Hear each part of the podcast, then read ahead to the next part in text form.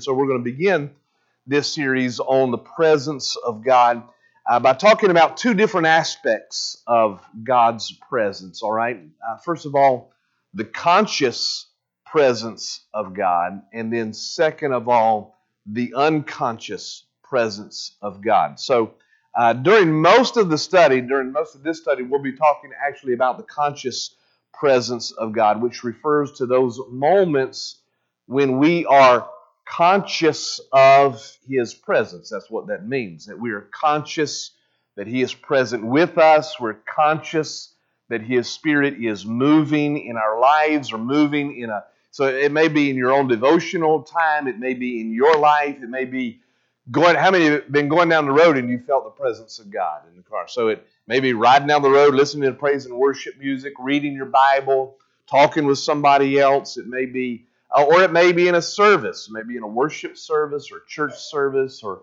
uh, that you are aware. The key is the conscious presence of God um, refers to those moments when we are aware that God's presence is with us. Okay?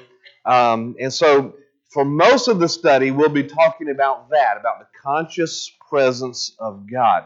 And, and so, to set that up, how are, how are we made aware? How do we know that God's presence is, is with us? Well, uh, first of all, we, we may see some evidence of His presence, some evidence that His Spirit is with us. And so, for instance, we may, we may witness some spiritual manifestation that, that lets us know that God is present and that He is uh, in, in a service, for instance. So the Bible actually describes some of those, and we'll be talking more about some of those manifestations of the presence of God as we as we go along in this study. But let me just highlight a few of them briefly. For instance, number one, uh, there are gifts of the Holy Spirit. So we're Pentecostal, and we believe in the gifts of the Holy Spirit. We believe in the operation of the gifts of the Holy Spirit. And so the gifts of the Holy Spirit are, are things that we can see, and when they are in operation, then we assume and we know that God's Spirit, His presence, is with us. So, for instance, um, the Bible talks about prophecy, and when a word of prophecy goes forth, then we, we know that is an operation of the Holy Spirit.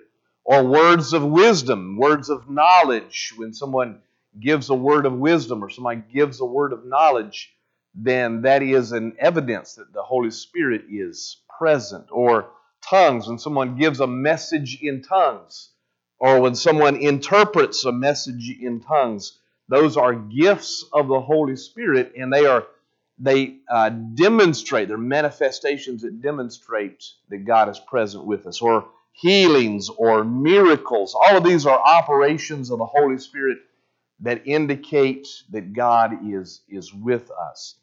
Uh, so there's gifts of the Holy Spirit. And then, secondly, uh, when we're talking about manifestations that we can see and that confirm that God's presence is with us, there are uh, human reactions to the presence of God.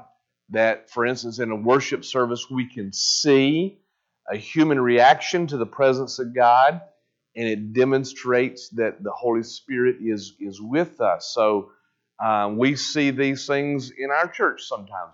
Um, shouting, people are shouting, raising your hands in a worship service in response to the presence of God, uh, dancing, weeping, falling down.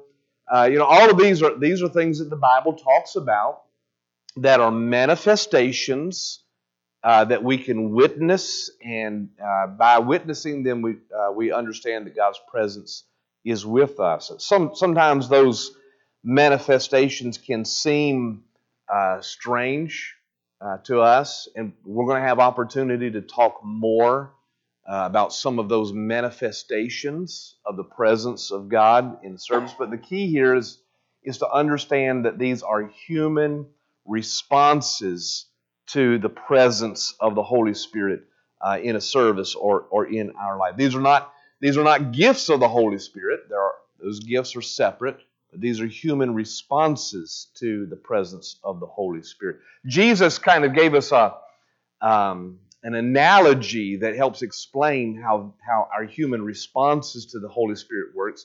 He said the Holy Spirit blows like a wind. You can't see the wind, right? He, he said, but you can see where the leaves move, where the wind is, is blowing. And that's kind of how the human response to the presence of the Holy Spirit helps us to see that the Holy Spirit is present. We can't see the Holy Spirit, but we see the effects of the Holy Spirit. So we see some of the manifestations of the Holy Spirit. So that's the second way that we can witness and see that the Holy Spirit is present. Uh, but then there's a third way. There are even sometimes physical phenomena that sometimes accompany the presence of the Holy Spirit. So, for instance, when Jesus was baptized, remember the Bible says that the heavens opened and the Spirit descended like a what? A dove, right? And so the dove, it was a physical uh, phenomena that actually pictured the presence of the Holy Spirit. On the day of Pentecost, when the Holy Spirit was poured out, the Bible says that there was a what? There was a sound. What was the sound? Like a rushing mighty wind. And there was also uh, cloven tongues of fire that appeared over each one of the disciples. And so those were those were actual physical phenomena that um, and in another instance in the book of Acts, when the when the church was together and praying, uh, it says that God refilled them, baptized them again with the Holy Spirit, and the whole place was what? It was shaken that they were in.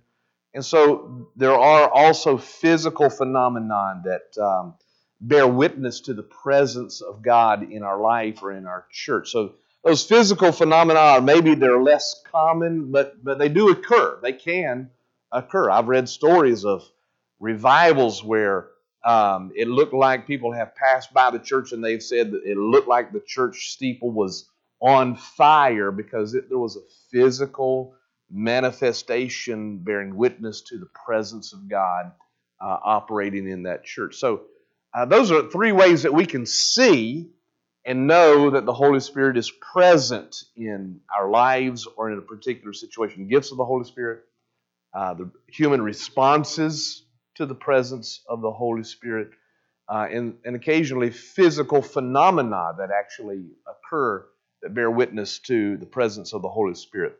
But beyond those fi- uh, visible um, things that we can see, uh, we may also be aware of the presence of God because we feel His presence. We have the sensation of feeling God's presence uh, in our life or as I said, you know, it may be in our individual prayer time, it may be in a worship service, in a church service that we feel uh, His presence. And so, uh, how many of you you've ever felt the presence of God yourself? How anybody willing to uh, describe how you feel when you feel the presence of God? Yeah, Lisa.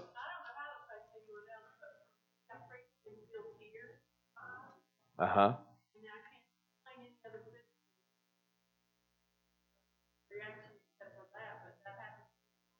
Okay. How many have that in common? You've you've had that happen before too. You've been in the presence of God, and the tears just start uh, rolling. You start feeling it. All right. Anybody else? You want to explain? Yes. Joy. That's right. Yeah. Laughter. Laughter. Yeah. It just, it just like down really deep, and it just bubbles out. That's good. Good. All right. Somebody else? Yes.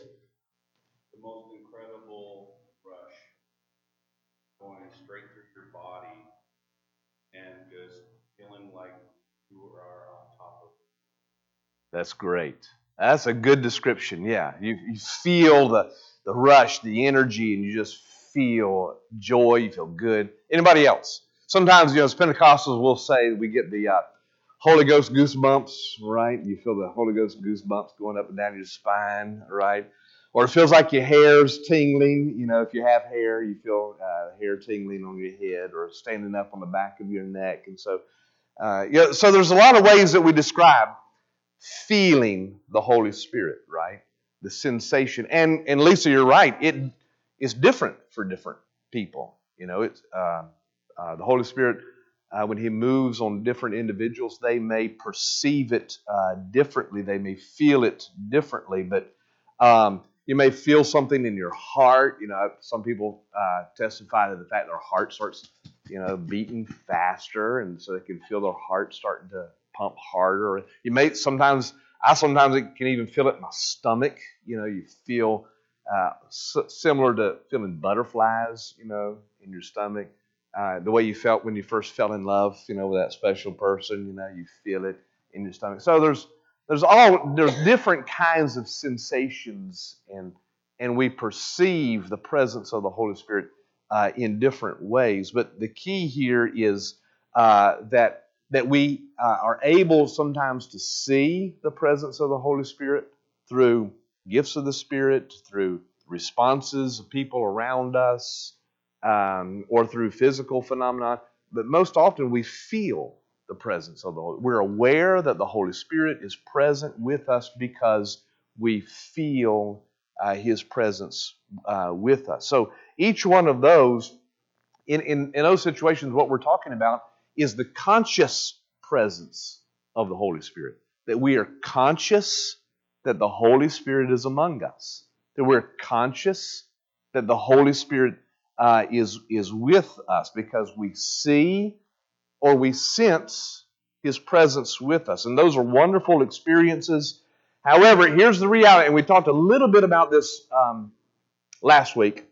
Uh, but here's the reality. The reality is, is that there are fewer moments in our life when we see or sense have that sensation of the presence of God in our life. There are fewer moments in our lives like that than those moments when we don't particularly feel His presence or see His, his presence. Um, there are moments when you're driving down the. I was on 40 the other day, and so uh, traffic was moving slow. very slow. I don't have, usually have to drive on 40 early in the mornings like that when it's when it's rush hour like that. So it was just bumper to bumper. And, but I mean, I took advantage of it and turned on, uh, had a podcast and listened to some preaching and some praise and worship. And just right there, you know, I felt the presence of the Lord and thank God for it. Amen. But how many knows there's other times when I've been on 40 and I haven't felt the presence of God at all? y'all with me tonight? Y'all good. I'm not alone on that, right? So. Uh, so, so there's a lot of times in our lives when we're not feeling uh, the presence of God. And, and in those moments, that's what we're, we're talking about tonight about the unconscious presence of the Holy Spirit. Because that doesn't mean that He's not with us. Uh, it doesn't mean that He's not present, present. It just means that we don't see Him or that we don't sense His present, uh, presence with us. So when we don't feel His presence, it does not mean that He is not present with us. Even if we can't see some evidence or we can't sense some feeling that he is he is with us it does not mean that he is not. How do we know in those moments that God is with us? We can't see him, we can't sense him. Well, there's a couple of uh, a couple of ways that we can know that he's with us. Number one is because we know that God is omnipresent, which means that God is everywhere at all times. That there is, there is nowhere that He is not. I hope you brought your Bibles uh, tonight. I want you to open them up, if you would, to Psalm 139. Uh, Psalm 139. We're going to read a couple of passages, uh, a couple of verses of Scripture here Psalm 139. And then I'm going to ask for some volunteers to read a few more verses as well.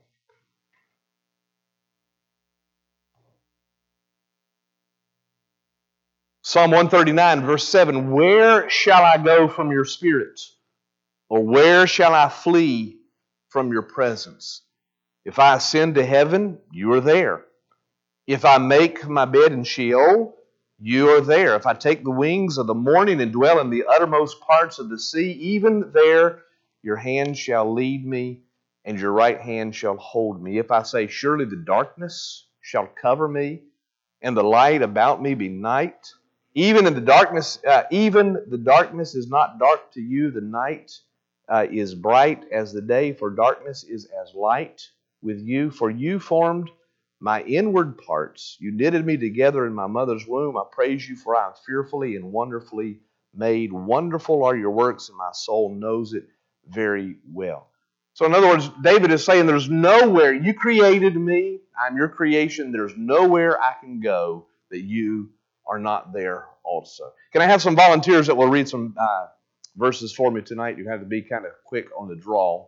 Uh, so, all right, Mark, you look up Jeremiah chapter 23. All right, and hold on to it for just a second. Somebody else who will, read another verse for me. All right, Sean, you read Proverbs chapter or turn to Proverbs chapter 15.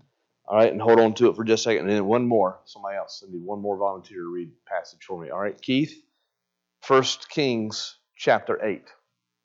1 Kings chapter 8. All right, Mark, you got it? Jeremiah chapter 23, verse, uh, verse number 24. Yeah, Jeremiah 23, 24.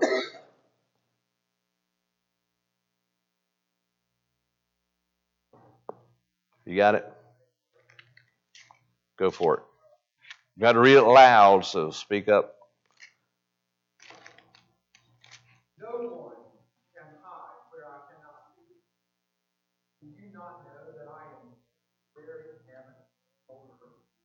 Mm. Good. Nowhere can a man. Uh, here's what I'm. No one can hide himself in secret places so that I cannot see. I feel heaven and earth. There's nowhere that you can go where you are not in the presence of Almighty God. Amen. All right. Sean, Proverbs chapter 15, verse number 3. Proverbs 15, 3.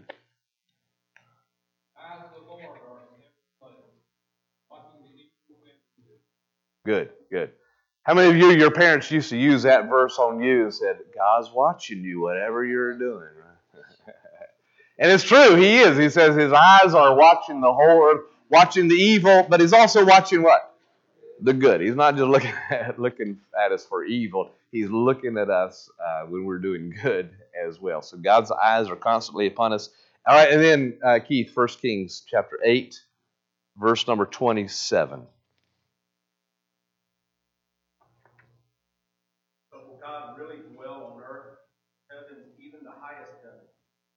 not contain how much less this temple I have built.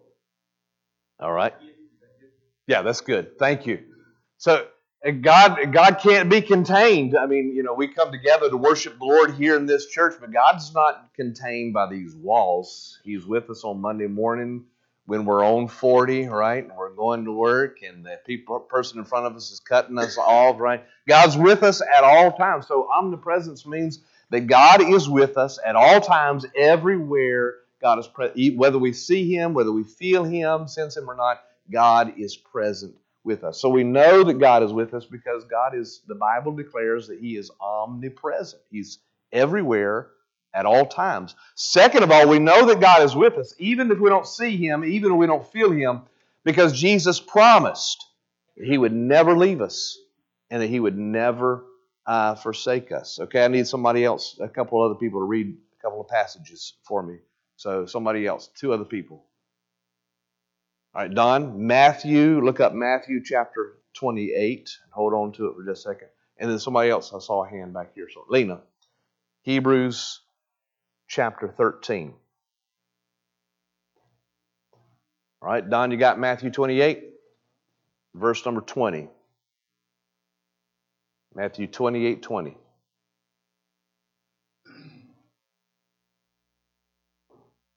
And teaching them to obey everything I have commanded you. Surely I am with you always to the very end of the age. All right. So Jesus said, that's the Great Commission. When he's given the Great Commission, he says, You go and make disciples of all nations, teaching them to obey everything that I've already taught you, and I am with you always even to the end of the age. Now, Hebrews, Lena, Hebrews 13 5.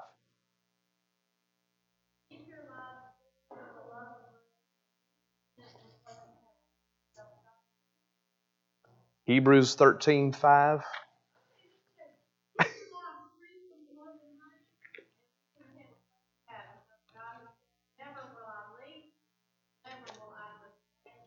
there you go. Never will I leave you never will I forsake you. So, even if we can't see God, even if we can't sense His presence in our life, uh, He is with us. Amen? That's what God's Word declares. And so, that's what we mean by the unconscious presence of God. That God is present, although we may not be conscious uh, of His presence, although we may not be aware of His presence with us. And that's what happened to Jacob in um, Genesis chapter 28. So now everybody turn to Genesis chapter 28. We're going to read a few verses in Genesis chapter 28. So, what happened to Jacob in Genesis chapter 28?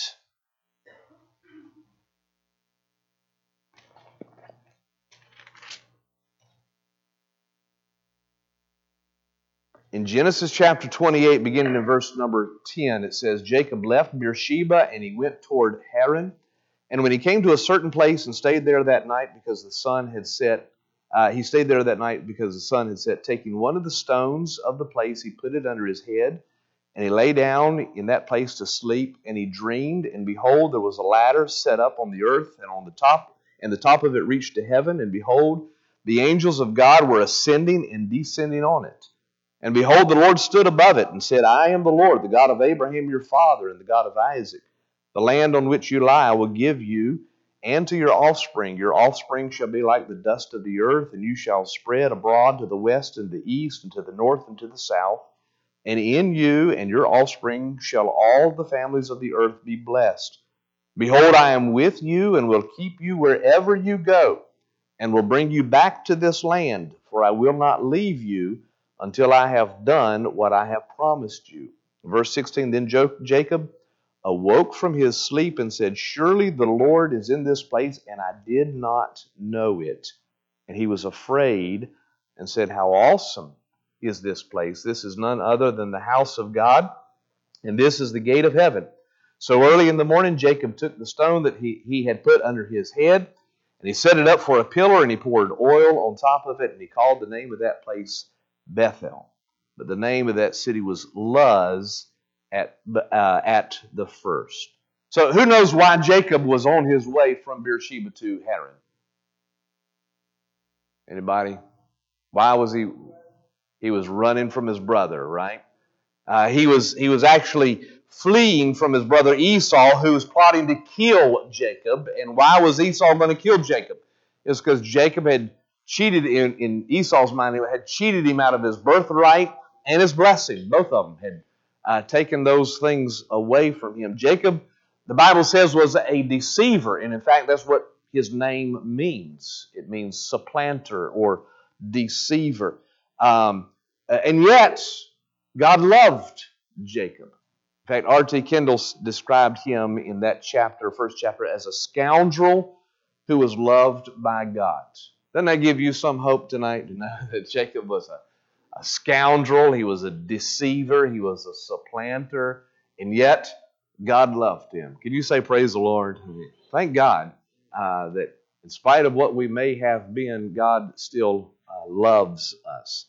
And so he was a scoundrel that was loved by God, and he arrived at Bethel, this place, this certain place. He arrived there tired, scared, he, was, he feared for his life, and he went to sleep that night with a stone for a pillow, uh, not very comfortable. Uh, and he was unaware that God was with him that night, right there. He was fleeing from his, his brother. He was tired. He was scared. But nevertheless, God was with him. God was with him in that moment. And, and in fact, that moment would become a pivotal moment in Jacob's life. And not just Jacob's life, but actually it was it was a pivotal moment. It was a key moment in the fulfillment of um, God's eternal purposes, including the promises that He had made to Abraham, and including the the uh, future birth of Jesus Christ. Uh, that covenant was confirmed right there uh, in Bethel, although Jacob was unaware at the moment that God was present with him. So there was key is, is there, there was a there was a lot going on in that moment. God was accomplishing a lot in that moment, although Jacob was unaware uh, that God was with him uh, in that moment.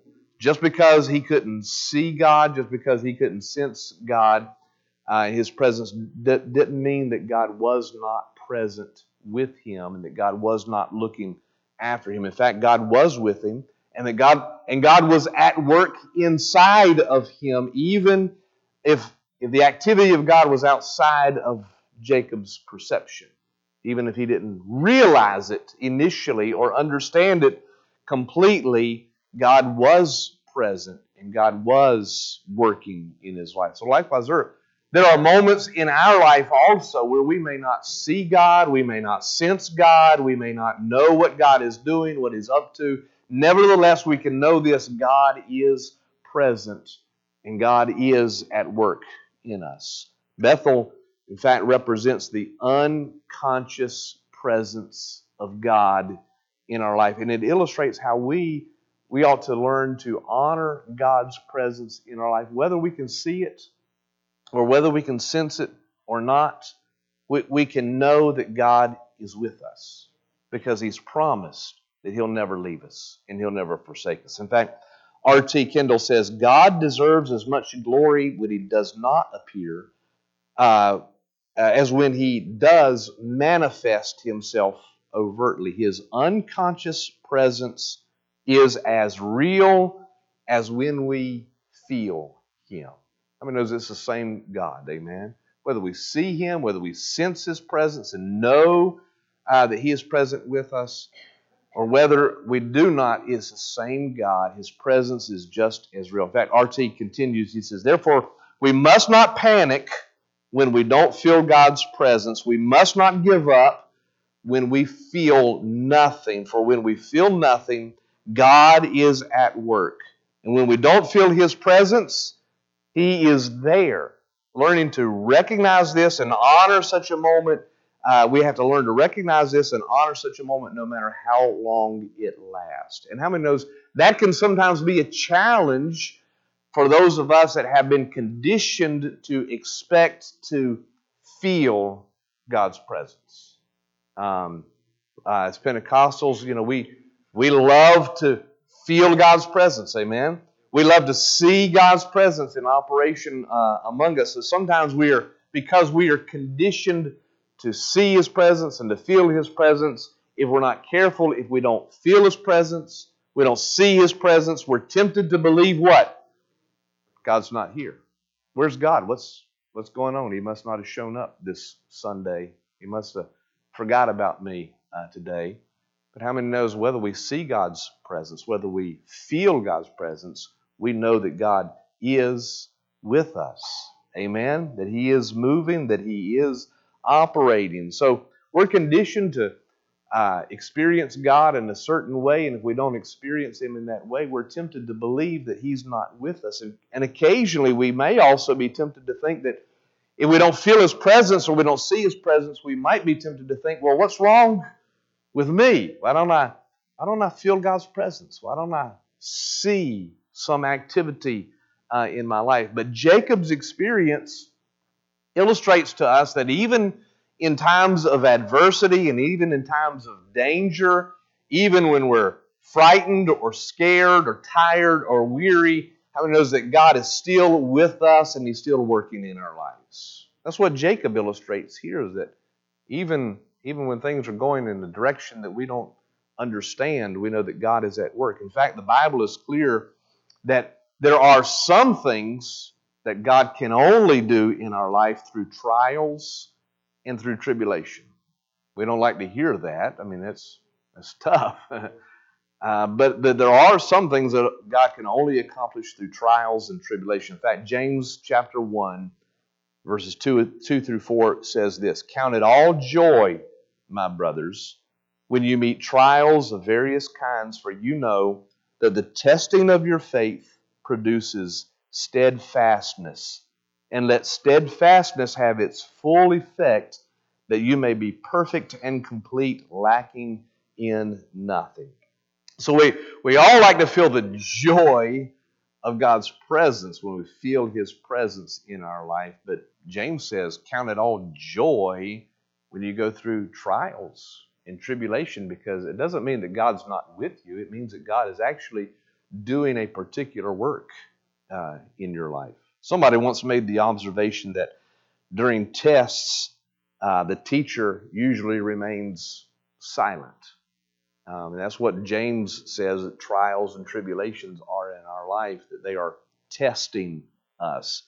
And so it, we may not be able to see God, we may not be able to feel His presence in times like that, but we can know that He is present with us and that He is working in our life to bring about a greater good, a greater glory uh, in our in our life. We we all like to repeat. When I was preparing uh, for tonight, I was thinking of Dr. Cookman and how we all like to repeat what Dr. Cookman used to say: "What's happening? What is not what's going on." Remember, what's happening is not what's. We, we like to repeat that because it reminds us that God is with us and God is working in our life uh, on our on our behalf, even even when we can't see Him, even when we don't understand exactly what's going on, we don't know why what is happening is happening to us. We can still affirm that God is, is with us and that He is working on our behalf. And so when we understand that, then we can begin to rejoice, even if we don't feel God's presence. Even if we're not seeing it, even if we're not sensing it, we can still rejoice. Or, again, as Dr. Cookman used to say, we can praise God in the middle of it, right? No matter what's going on, we can still praise God, even if we can't see Him, even if we can't sense His presence, because we know that He's with us and that He's working on our behalf. And that's what Paul means in Romans chapter 5 when he says in Romans 5, we rejoice in sufferings, knowing that suffering produces endurance, and endurance produces character, and character produces hope, and hope does not put us to shame because God's love has been poured into our hearts through the Holy Spirit who has been given to us. And there it is. The Holy Spirit is given to us because why? Because God loves us and because He remains with us and is working in us, even during those times when we're scared or lonely or going through trials, tribulations, when we can't see Him or we can't sense Him or we're scared or we're in pain. Uh, just as He was with Jacob, even though, although Jacob was unaware of His presence, didn't know what God was doing at that time of his life, God is with us. And that's why Bethel represents a place of, of hope for us. That even when we can't see him, even when we can't sense God, we know that he's at work in our life and that he is with us. R.T. Kendall says Bethel symbolizes the manner in which God shows up when you feel absolutely nothing. Bethel symbolizes the God who will never never, I'm adding a few nevers to the, his quote, but the God who will never, never, never leave us. Aren't you thankful for that?